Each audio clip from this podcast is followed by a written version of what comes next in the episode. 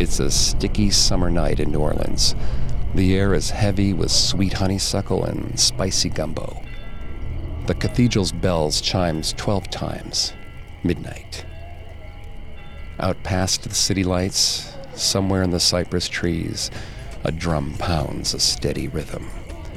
You follow it down to the bayou, right by the shore of Lake Pontchartrain. You stop right at the edge of the trees. A crowd of people dance around a bonfire, moving in a way that seems inhuman. By the light of the full moon, a woman raises a black cat above the fire. She raises a butcher knife in the other hand and slices the cat's throat open. Blood pours down her hands, staining her white dress. She tosses the cat into the boiling pot over the bonfire. The dances move faster and faster. A flash of lightning rips across the sky. The drumming stops. The woman's head snaps around, and suddenly, she's staring right at you.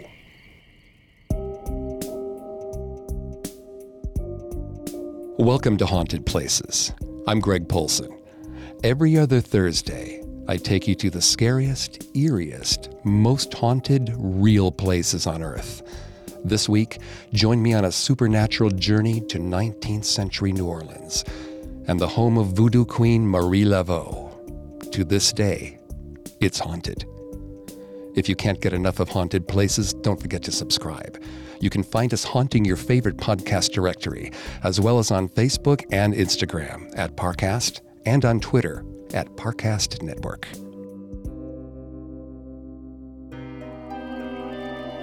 Today, I'll be walking you through the home of Marie Laveau, the notorious voodoo queen of New Orleans in the 1800s. She was born and died in this humble cottage on St. Anne Street, and some say her spirit never left it. Accounts of Marie's cottage after her death differ from those during her life, when it was known as the most beautiful home in the French Quarter. Marie's obituary described the home as quaint, with a high, frail fence. Years after she died, an 1890 newspaper sketch of the cottage, there are no photos of the place, shows a simple abode. Wooden board floors, one chimney, a porch, few windows. More than a century ago, the Laveau family cottage was torn down and a new home was built in its place. But as hard as they tried to erase the great voodoo queen's mark, the dark energy she summoned at her altar still linger in the air. Ask the people of New Orleans about Marie Laveau, and you'll get a different answer every time. She was young, old, light, dark, rich, poor, a saint, a demon. She controlled the city with black magic, or blackmail. She was a savvy con woman who played on old superstitions for profit. Yet, pictures would fly off walls when she walked past your house. Marie Laveau never allowed herself to be photographed, and her neighbors insist that the many paintings that have been done of her look nothing like the woman they remember. But they all agree on this her lips were as red as blood. Her long black curls were always pulled into a headscarf that folded with seven points, like a crown. And once you saw her, you would never be able to forget her. The truth is that Voodoo Queen Marie Laveau never existed. There was Marie Catherine Laveau, and there was her daughter, Marie Heloise Euchariste Laveau. And there might have been a third woman known as Marie Laveau who has never been identified in the historical record. But the voodoo queen that lives in the memory of New Orleans is some combination of all of them, a legend that took on a life of its own and refuses to die. In 1798, a merchant and former slave named Catherine Henry built a small cottage on St. Anne Street in New Orleans. Three years later, her granddaughter, Marie Catherine Laveau, was born in that same cottage. It was a four room wooden house with a big garden out front where honeysuckle and fig trees hung over the edge of the roof. Everyone said it was the most beautiful house in the French Quarter. But beneath the placid facade, something sinister lurked in the little house. It was the heart of Louisiana's voodoo practice, the dwelling place of ancient spirits, both benevolent and evil. When Africans were brought over to Louisiana as slaves, they were forced to adopt the religion of their French captors, Roman Catholicism. Over time, they mixed the saints and symbols of Catholicism with their traditional African rituals to form a new religion called Voodoo, which roughly translates to those who serve the spirits. Before voodoo became infamous for black magic and spooky ceremonies, it was simply a way to keep old traditions alive in the New World. In the 19th century, most of the people in New Orleans, including Marie Laveau, were of mixed French and African heritage. They worshipped African deities alongside Catholic saints, merging the two belief systems into one religion that honored both sides of their family history. But voodoo was more than a religion, it was a means of survival. When epidemics of yellow fever or cholera hit the city, the women of color banded together to heal the dying with African folk remedies. Plants and herbs that were long known for their healing effects took on a new significance in America, where doctors were struggling to control epidemics with Western medicine. Marie Catherine began her career as a voodoo healer when she was a young woman in the 1820s. Struck by the death and illness all around her, she studied under the local witch doctors and fever nurses to learn herbal remedies and spells that could alleviate suffering. She traveled through the muck covered streets with charm bags of tar and brimstone. When she came across someone who was convulsing, she pulled out a match, lit the charm under their nose, and immediately the seizures stopped. Marie became so famous for her healing work that even when there was no illness going around, neighbors called on her to fix their daily problems with similar voodoo remedies she began practicing another voodoo technique called grigri. Grigri is a type of voodoo amulet that can bring anything from good luck to painful suffering to the person who possesses it. It's often considered a form of malevolent black magic, but Marie was known to use it for good. She set up an altar in the entrance room of the cottage and covered it with candles, statues of saints, and gifts of candy and liquor for the spirits. When someone came to her with a problem, she created small bags, boxes, or dolls at the altar and filled them with special combinations of herbs, minerals, and animal parts. She said a prayer to call down the spirit whose assistance she required. Sometimes an African deity like Oshun, the goddess of love, or a Catholic saint like St. Anthony, the patron of lost souls. When she was done, she would give the amulet or doll to her customers and the spirits would leave the cottage. Or so she hoped. Her charms could fix anything, from cheating husbands to unpaid mortgages. In addition to the work at her altar, she went from house to house, selling love charms in the drawing rooms of the elite and giving lucky amulets to slaves who wanted to escape. Her gree always worked. But many people thought her miraculous abilities weren't magic at all. Rather, she was so well connected she could pull the strings of the entire city. While Marie was establishing herself as a voodoo healer, she married a man from Haiti named Jacques Paris. Not much is known about him or about their relationship, but it's likely he moved into the cottage with the rest of the Laveau family. And then, just one year after their wedding, Jacques Paris disappeared. Exactly what happened to him is still a mystery. There was no record of his death, no evidence exists that he continued living, either in America or in Haiti. He simply vanished. Many people speculated that Marie had used voodoo to get rid of him. After all, his body was never found. A year after his disappearance, Jacques was assumed to be dead, and Marie legally became a widow. Soon after that, she had a new man under her spell, the wealthy trader who lived down the road, a man named Christophe Glapion. Marie and Christophe could never legally marry because Christophe was white. Interracial marriage was illegal in Louisiana, but the couple lived together for the rest of their lives in the Laveau family cottage. They had seven children, but only two daughters survived past childhood Marie Heloise and Philomene. The two girls grew up in the heart of the city's voodoo culture Marie Catherine was still a young woman, but she was already one of the most well known voodoo priestesses in the community.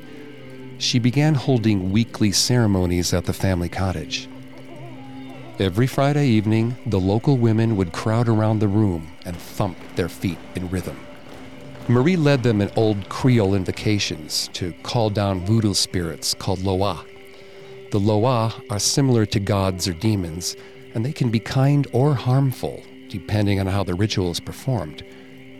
One neighborhood boy swore he saw lightning flash through the room when Marie called down Agau, the spirit of thunder and storms. Some nights, there were so many visitors that the stomping and chanting would spill out into the garden. They spread a white tablecloth on the grass, and they covered it with bottles of liquor and pictures of saints. They danced around it all night, singing so loud the whole neighborhood could hear. On special holidays, the festivities were even bigger. The most important voodoo celebration of the year was the Feast of St. John, the Catholic patron saint of New Orleans. The slaves called him High John the Conqueror. They told each other stories about how he was going to rise up and bring freedom to his people in America. He was honored as one of the most important figures in voodoo practice, and Marie made sure his midsummer feast day became a citywide celebration. Every summer, on the eve of St. John's Day, Marie would hold feasts on the shore of Lake Pontchartrain. Hundreds of men and women would gather in the swamp dressed in white robes. They lit a bonfire and circled around it, chanting old Creole songs to the beat of a drum. Marie led them in sacrificing an animal, usually a black goat or a black rooster. Blood sacrifices were necessary to invoke many of the more powerful voodoo spirits. They cooked the animal over the fire and ate it together, leaving a piece buried in the ground as an offering to the spirits. They took off their robes and danced around the bonfire until the sun rose. As Marie Heloise grew up, she became the star of her mother's St. John's Eve feasts. She could dance like nobody else, swaying and contorting like she was possessed by some divine spirit. The people around town simply knew her as Marie Second. Her younger sister Philomene stayed back. As she later recalled, she never knew how to dance. She preferred the calmer ceremonies at the local Catholic church. Philomene wasn't the only one skeptical of voodoo. The Americans, who recently annexed Louisiana, were terrified of the mysterious Creole religion that had developed in New Orleans. Most of them didn't believe the voodoo queens had supernatural powers, but they did fear that allowing slaves and free people of color to congregate together would incite a slave rebellion. When New Orleans was under French control, free people of color had a vibrant culture of their own. But after the Louisiana Purchase, the American government began to impose their own system of racial stratification on the people of New Orleans. It was the summer of 1850 when the Anglo Americans and the local government finally had enough of voodoo. It all began on St. John's Eve. The police surrounded a private home where Marie Catherine was holding a voodoo gathering with a hundred or so other women. They raided the house and destroyed their altar. One of the officers took a wooden statue of a woman with the lower body of a snake that belonged to Marie. The women fled in terror. The police scrambled to grab anyone they could catch. Marie escaped, but a dozen women were taken to jail and charged with unlawful assembly. They protested that their freedom of religion was being violated, but the judge dismissed their complaints. The next morning, Marie marched over to the magistrate's office and demanded that the police return the wooden statue they had stolen from her during the raid. She took them to court, and the judge ruled in her favor. The statue was returned. But the voodoo raids continued for the rest of the summer. The police should have learned their lesson don't cross Marie Laveau. From that day on, she was determined to show them who really ran the city. Marie Catherine turned her focus to helping the imprisoned. People said she could get anyone released from jail, either by using voodoo charms or blackmailing the judges, depending on who you ask. She did her work at the altar in the cottage. She learned rituals to control judges and juries without even stepping into the courtroom. one of her most famous rituals could render witnesses unable to testify. She cut open a cow's tongue and wrote the names of witnesses inside it with a needle. Then she froze the tongue solid with a block of ice. When the witnesses got up to testify, they found they couldn't speak. On another occasion, she put a curse on a picture of St. Peter, keeper of the keys of heaven. Then she walked up to the iron gates of a death row cell and showed the picture to the guards. Inexplicably, they ran away in fear, leaving the cell door open. Marie clearly had power over the city, but many didn't believe it was magical in nature.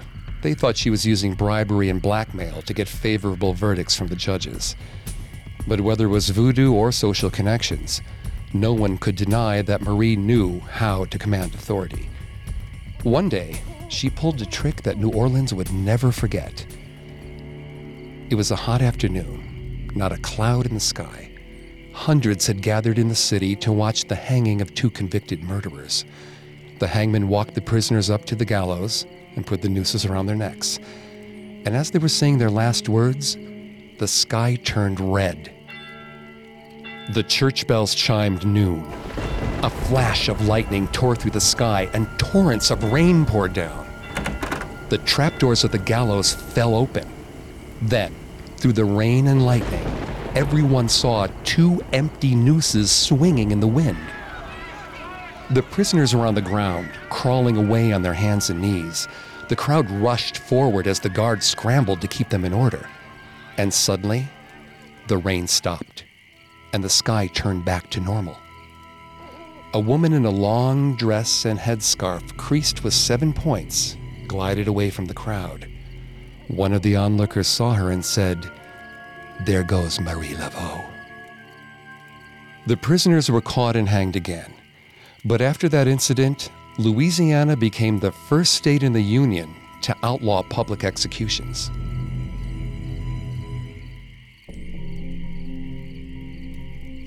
While Marie tended to the imprisoned, her daughters were growing up. Marie II still danced at the voodoo feasts but she wasn't interested in becoming a priestess. As her great nephew later put it, she would rather dance and make love than worship the spirits.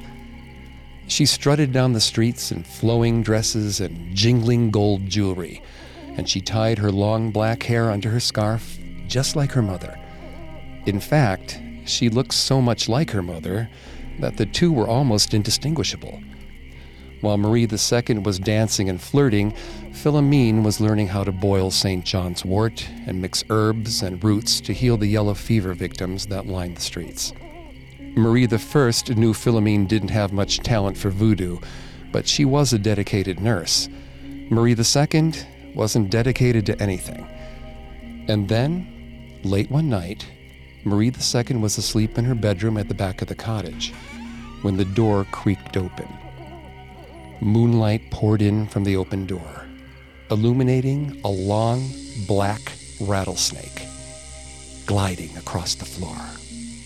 It might have been a manifestation of Ti Jean Petro, a Creole serpent deity with dark magic powers.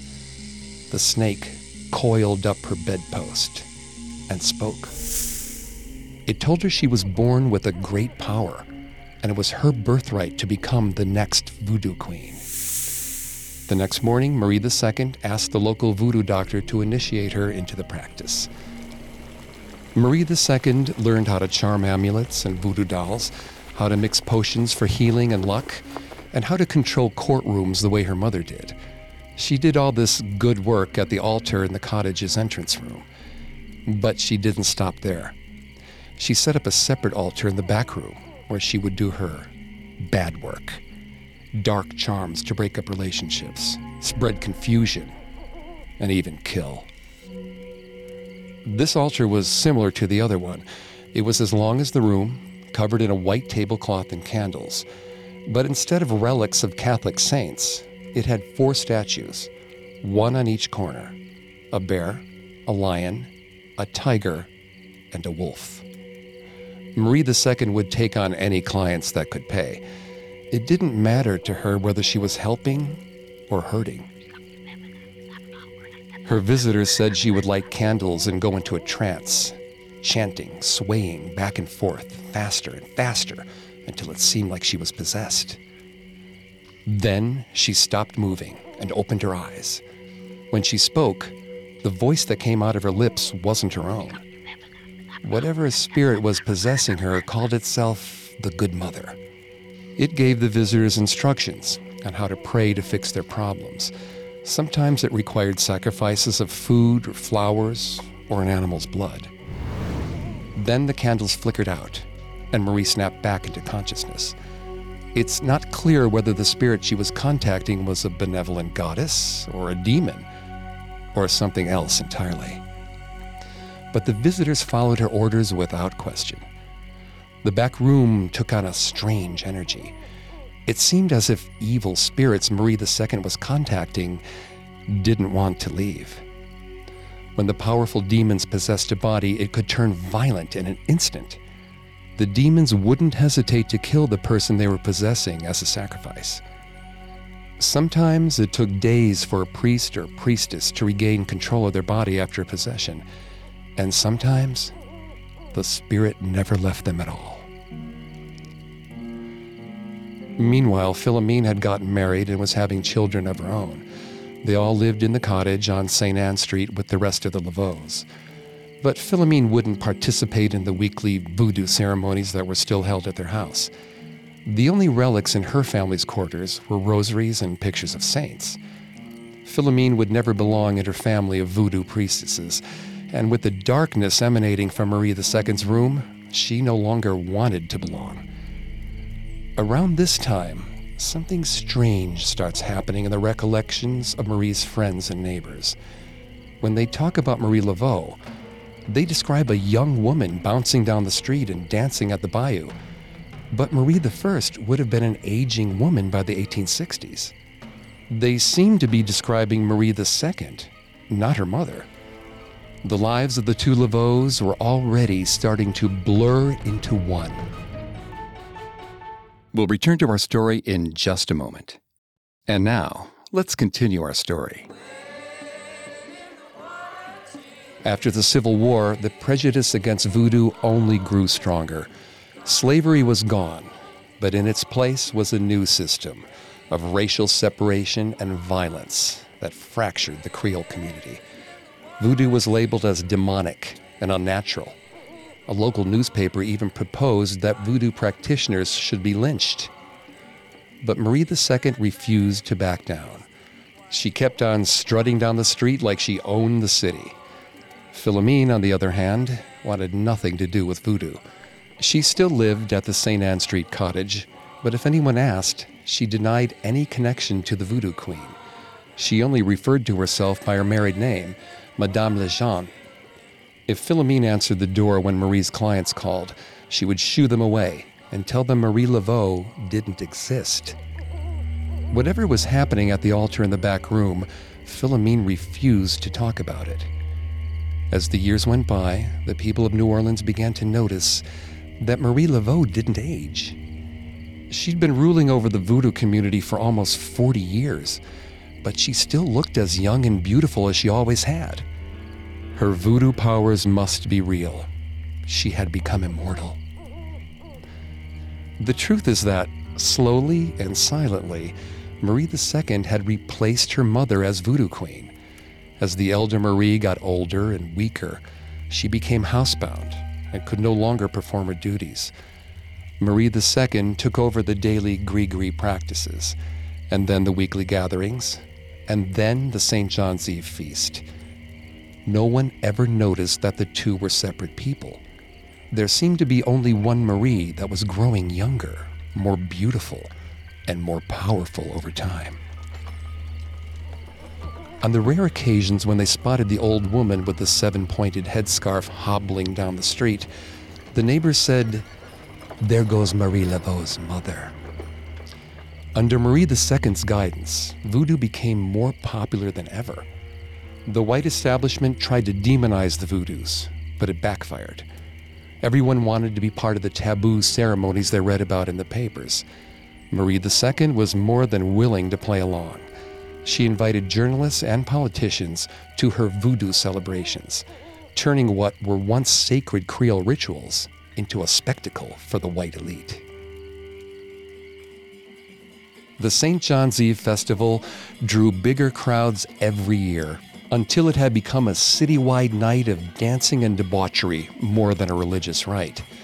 By 1870, even the upper class Catholics who despised voodoo by day came out to eat, drink, and carouse all night. Marie Laveau was becoming more famous than ever.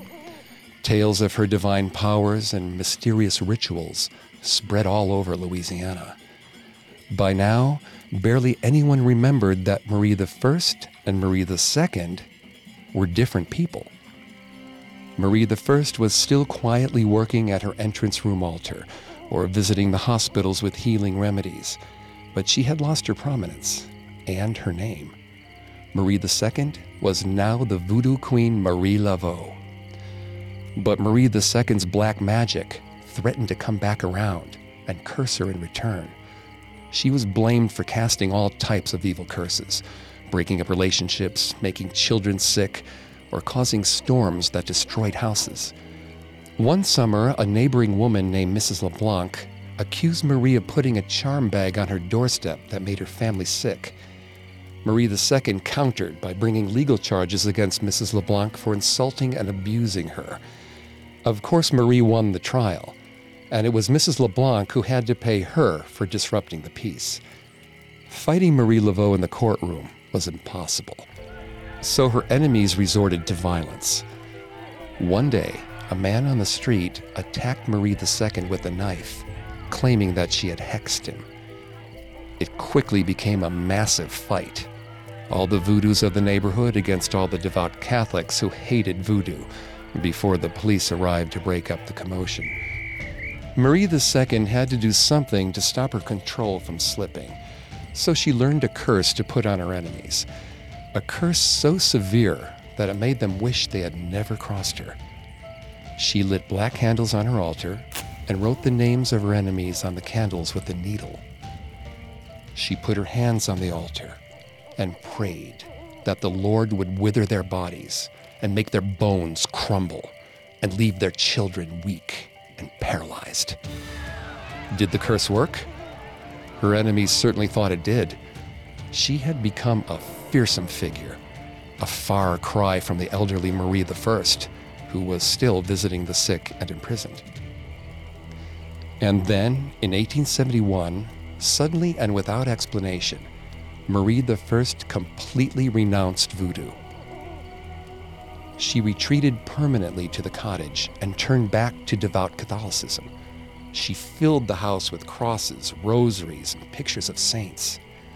Philomene took care of her while Marie II still practiced her dark voodoo in the back room.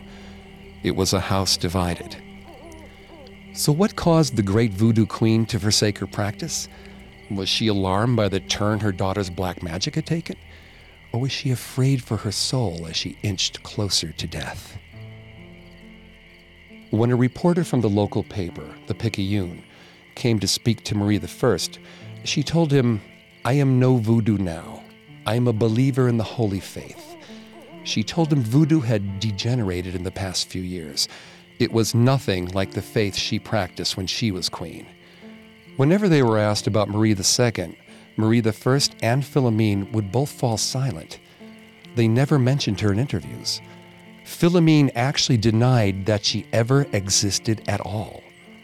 Whether they were ashamed or afraid, they refused to acknowledge the new voodoo queen that still lived in their home. The younger Marie was still the voodoo leader in name, but she was becoming reclusive and difficult to locate. No one ever saw her away from her altar except at the annual St. John's Eve feast. She was seen so rarely that some people believed she was dead. Newspapers began to speculate that she didn't exist at all. Marie's last and greatest St. John's Eve was in 1872. Nobody saw her for nine days before the feast. As the night commenced, she was nowhere to be found. Everyone thought she had disappeared for good. So they started without her. They lit the bonfire, chanted an opening song, and then called for the voodoo queen to join them. Marie II emerged from the lake holding burning candles in each hand. She walked up to the shore and began the rituals like she did every year. And then, at exactly midnight, everyone followed her into the water. The others stopped in the shallow water, but she waded out into the tide, plunged below the surface, and disappeared. No one saw her for another nine days.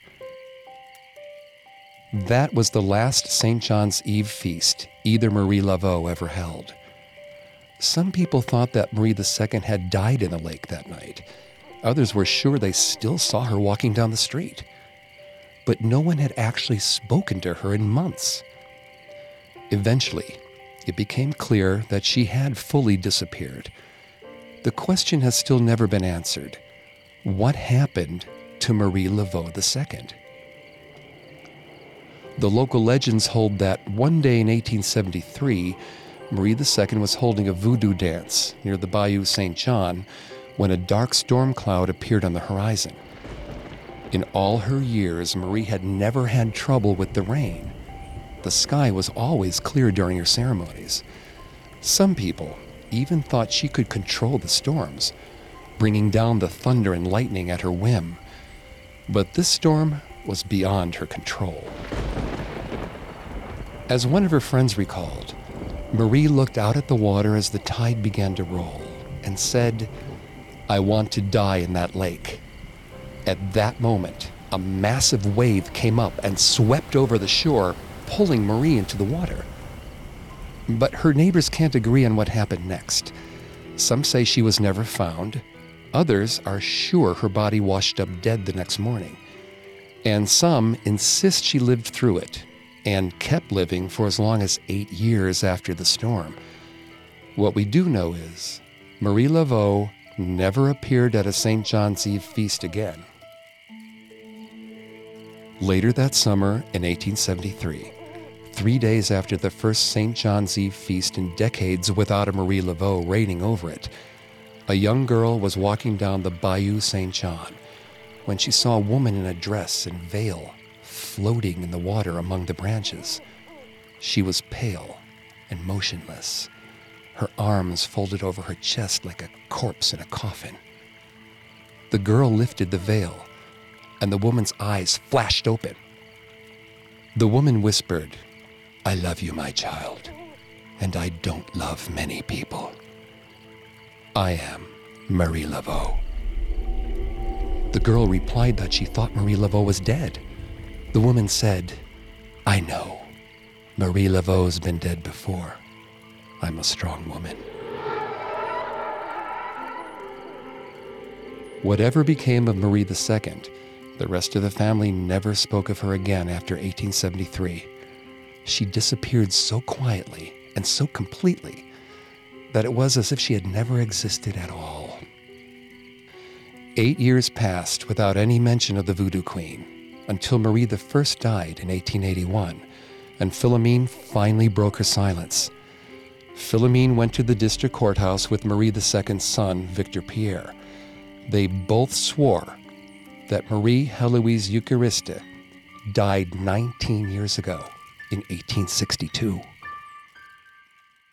Our story will continue in a moment after a brief message. And now, back to haunted places. If Marie Heloise really died in 1862, who was the vibrant young Marie Laveau who reigned over New Orleans for 10 years after that? Was there another woman posing as Marie? Another voodoo devotee who agreed to take up the mantle after Marie II died? Did Marie I have another daughter or granddaughter who got lost in the historical record? Or was the Laveau family lying? maybe Marie II did live past 1862. There was never any evidence of records to confirm her date of death. But why would they lie? And why were they all so silent about Marie II for decades, until right after Marie I finally died? If Marie did die in 1862, Maybe the voodoo queen of the 1860s and 70s was something else a ghost, or a resurrection, or a projection of dark magic that kept living in the Laveau cottage even after her body died. What became of Marie II remains a mystery. There was no official record of her death, and there's no agreement on the location of her remains. She's as mystifying in death as she was in life. New voodoo queens replaced Marie after she was gone, but none of them matched the iconic status. The voodoo culture was never again as powerful as it had been under Marie's control. Philomene kept living in the cottage on St. Anne Street until her own death in 1897. She always talked about tearing down the house and rebuilding it, but she never had the money to do it. She wanted the house gone, as if the remnants of her voodoo family legacy would be destroyed with it. When Philomene died, she finally got her wish. The house was sold, and the new owners demolished it.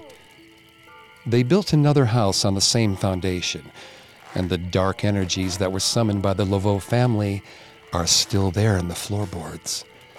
A beautiful woman with a seven pointed headscarf is still often seen wandering around the streets where the old house once stood. Perhaps one of the Maries had angered the gods of death so severely that they refused to take their souls. Maybe they became spirits themselves, listening and waiting to be summoned by voodoo believers. Or maybe the powerful spirits that were called down to the voodoo altar never left. Perhaps the serpent Ti Jean Petro or the mysterious Good Mother are still there, waiting for a new priestess to possess. A few years ago, a couple visiting New Orleans rented out the house that now stands where the Laveau cottage used to be. In the middle of the night, they heard chanting and drumming coming from somewhere nearby. They looked outside, but there was nothing there. Eventually, they realized the sound was coming from their own living room. In the morning, they found a single feather on the floor in the center of the living room.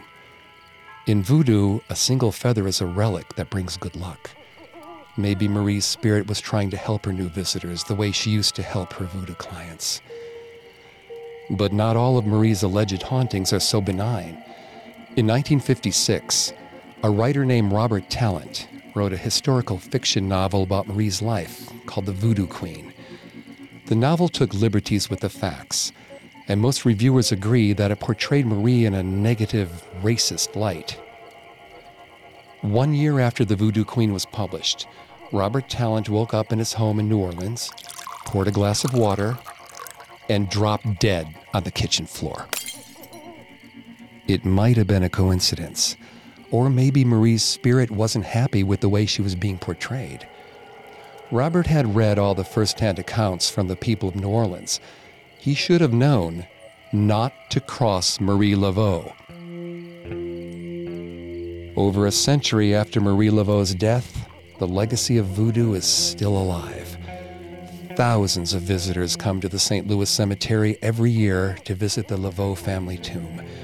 They leave gifts of flowers, candy, or beads, hoping that the voodoo queen will grant their wishes. If their wishes come true, the visitors come back and mark an X on the grave. The hundreds of X marks on her tomb are evidence enough that Marie Laveau's power still reigns over New Orleans. Her body might have perished, but her spirit is too strong to die. The St. John's Eve feast is still held in New Orleans every year, although it's become more of a cultural festival than a religious ritual. If you go out on the lake on St. John's Eve, you might encounter the spirit of the first and greatest voodoo queen. But be careful not to summon something more sinister.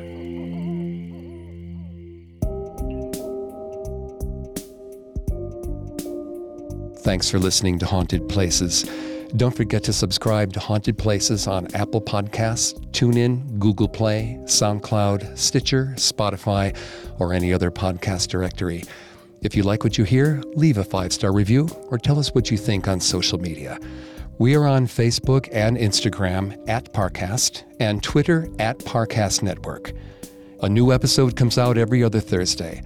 Haunted Places was created by Max Cutler. It's a production of Cutler Media and is part of the Parcast Network. It's produced by Max and Ron Cutler, sound design by Ron Shapiro, with production assistance by Maggie Admire and Carly Madden. Haunted Places is written by Kate Gallagher. I'm Greg Polcyn.